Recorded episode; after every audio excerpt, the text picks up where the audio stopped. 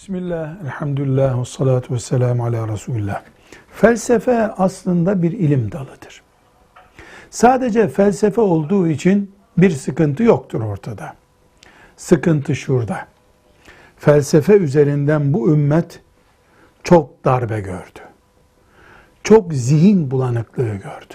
Onun için felsefeye karşı uyanık bulunmak gerekiyor. Gençlerin hiçbir ilim dalı kalmamış gibi felsefe bölümünde okumalarını makul bulmuyoruz. Bütün ilimleri bitirdikten sonra iki kitap felsefe olarak okunabilir ama 5-10 kitap okuduktan sonra 11. 20. kitap olarak felsefe kitabı okumayı akıllı zorlamak olarak görüyoruz. Velhamdülillahi Rabbil Alemin.